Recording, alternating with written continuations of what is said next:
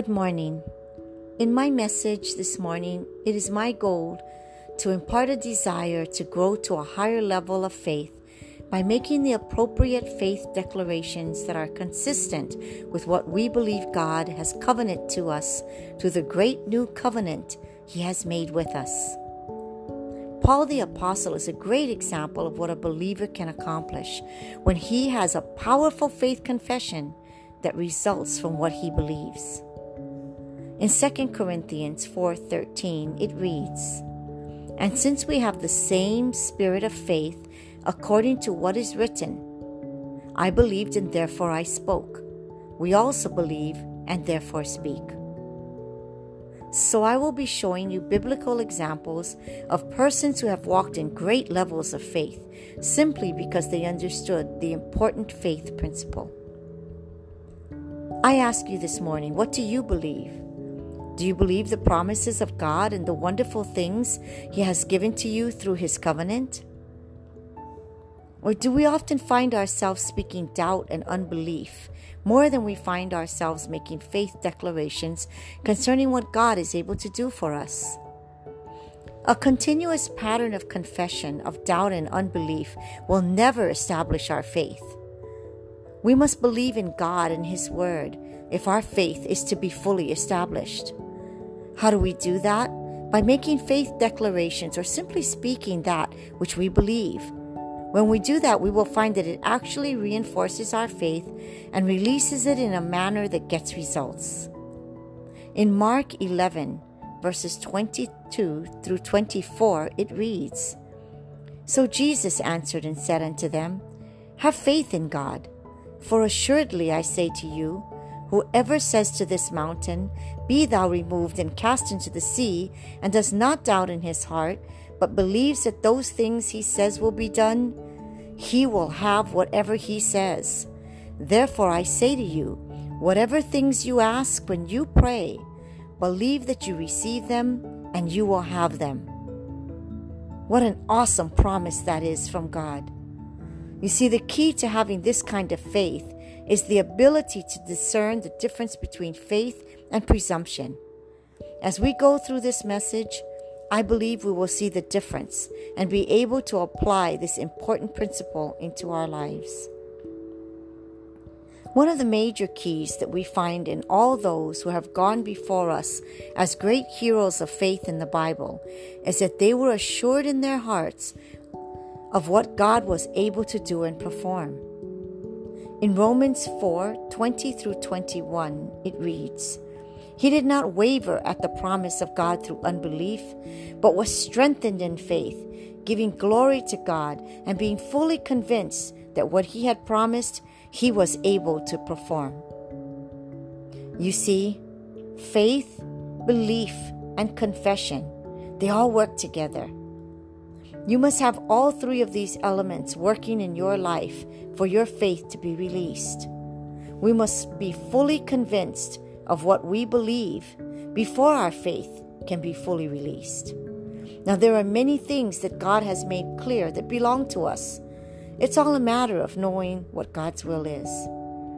Hebrews 10:23 reads, "Let us hold fast the confession of our hope without wavering, for he who promised is faithful. You see, God had established a covenant with Abraham, of which was to be established through his son Isaac. It tells you that in Genesis 17:21. It says, "But my covenant I will establish with Isaac, whom Sarah shall bear to you at this set time next year." You see, when God told Abraham to go sacrifice his son, Isaac, Abraham was able to make the appropriate faith confessions that released his faith. And because of his confidence and assurance in the covenant that God had previously established with him, the glory of God was seen. Genesis 22 5 says this And Abraham said to his young men, Stay here with the donkey. The lad and I will go yonder and worship, and we will come back to you. And in Genesis 22 8, it says, And Abraham said, My son, God will provide for himself the lamb of a burnt offering. So the two of them went together. Abraham believed, and therefore he spoke.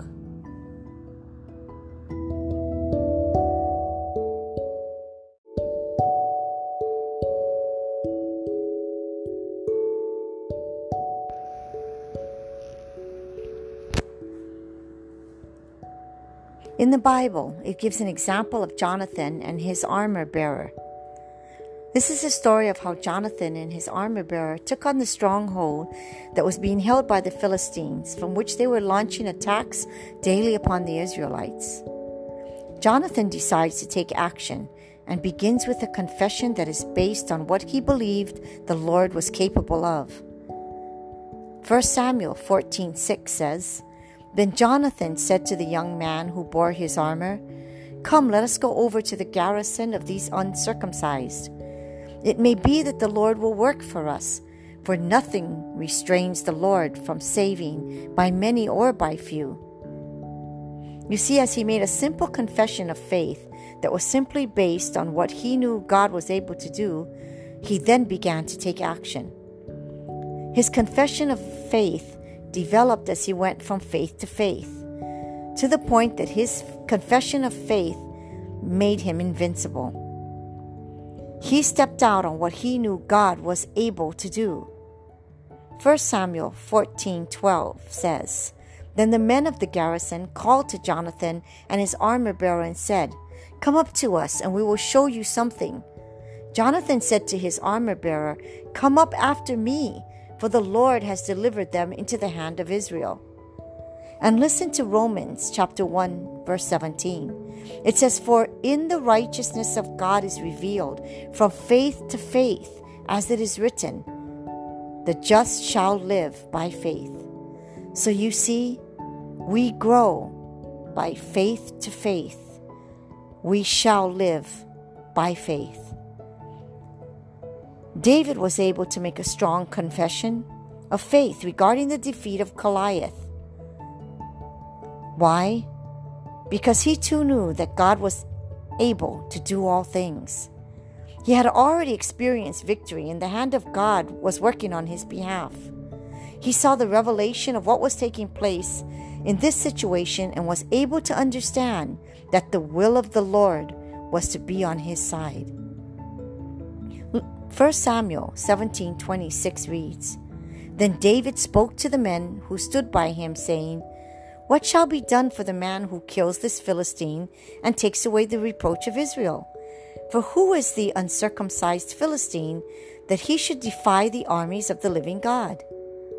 Then in 1 Samuel 17:37 it says, Moreover, David said, the Lord who delivered me from the paw of the lion and from the paw of the bear, he will deliver me from the hand of this Philistine. And Saul said to David, Go, and the Lord be with you. Now, an important thing to bear in mind in David's situation is that he did not step out in presumption against Goliath. He had a revelation of the situation, seeing it from God's perspective. He was able to go beyond God's general promise and into the specific application for him through the personal revelation he was receiving through God's Spirit. He was going from faith to faith. He was being led by God's Spirit. You see, David believed and therefore he spoke. We need to continue to make faith declarations we need to believe with the faith of God, and we need to believe through God's Spirit.